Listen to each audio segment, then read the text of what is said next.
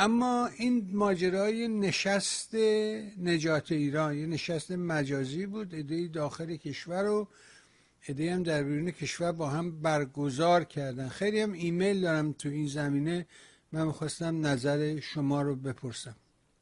ببینید من فکر می‌کنم هر, هر جمعی هم فکرهایی که دور هم جمع بشن خوبه.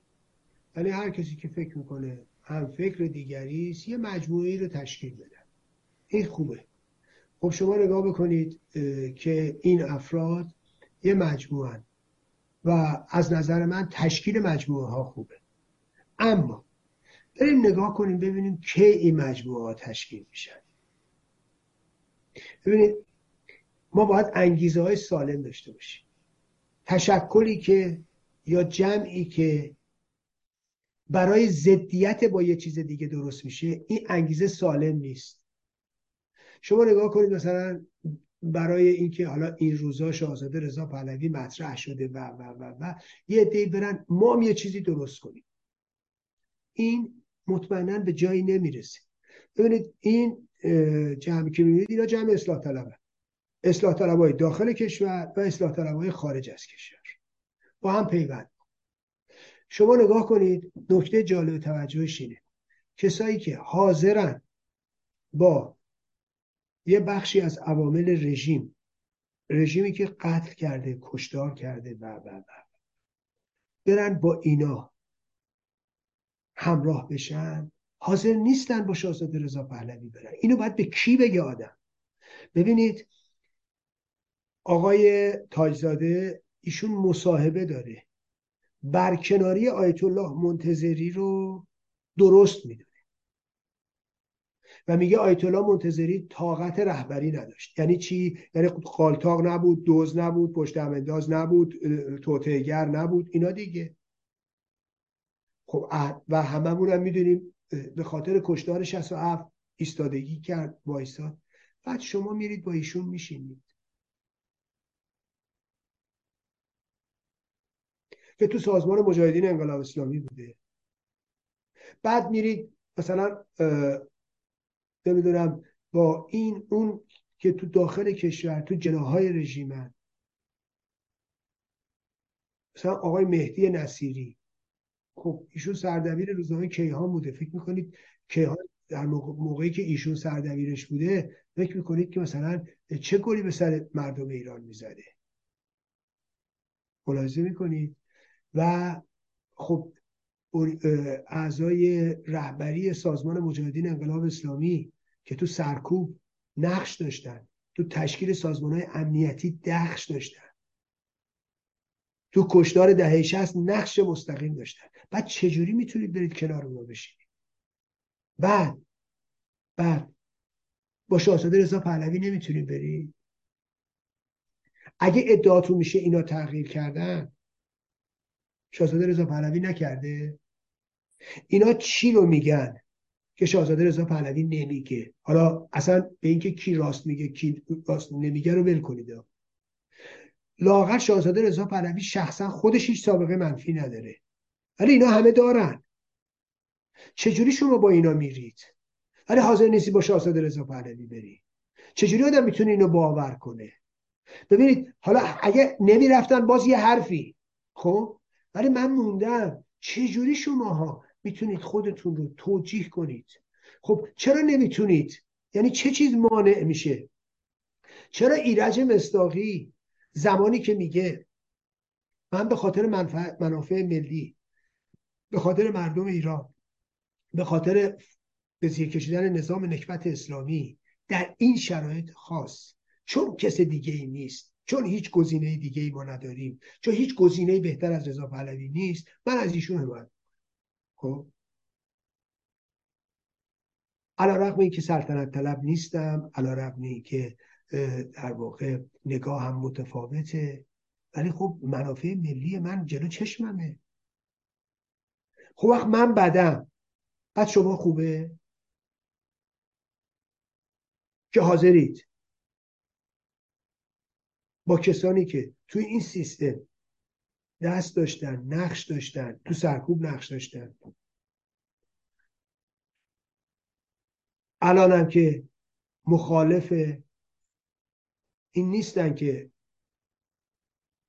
دین در سیاست دخالت کنه. هنوزم که مدافعشن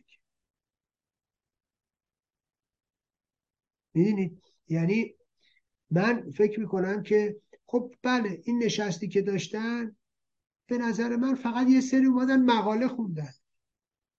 نشست مقاله خانی خب این مقالاشون رو می‌تونن تنهایی هم منتشر کنن. ولی شما اگر از این دوستان بپرسید بگی عزیزان شما که رفتید صحبت کردید اومدید بیرون نتیجهش چی شد؟ خب یه سری رفتن در یه کلاب هاوسی مقاله خوندن. یه دم پیام دادن. خب بعدش چی؟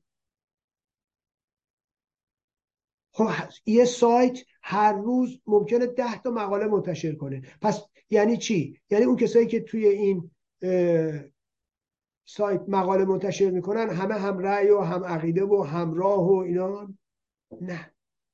خب من موندم این نشستی که بر برگزار شده در یک کلاب هاوسی یا در یک فضای مجازی خب این خروجیش چیه؟ قرار چیکار کنه؟ این افراد می‌خوان چیکار کنن؟ ببینید دوستان من باز هیچ مشکلی ندارم. اگر فکر کنم رژیم نکبت اسلامی از طریق اصلاحات از طریق نرم به سمت یک رژیم قابل تحمل یا در واقع اینکه منافع ملی رو تأمین بکنه میره باز هیچ مشکلی ندارم. ولی من با سراب مخالفم. من با حقوقبازی مخالفم. خب سوال من اینه. این آدما چجوری می‌خوان وعده هاشون رو محقق کنن؟ در نظام اسلامی. با همه این سیاهکاری هایی که ما می‌بینیم. ببینید مشکل من اینه. میگم آقا باشه من مشکلی ندارم. ای کاش اینا بتونن این تغییر رو بدون خونریزی بدون هزینه بدون نمی‌دونم تلاطم انجام بدن. چقدر خوب.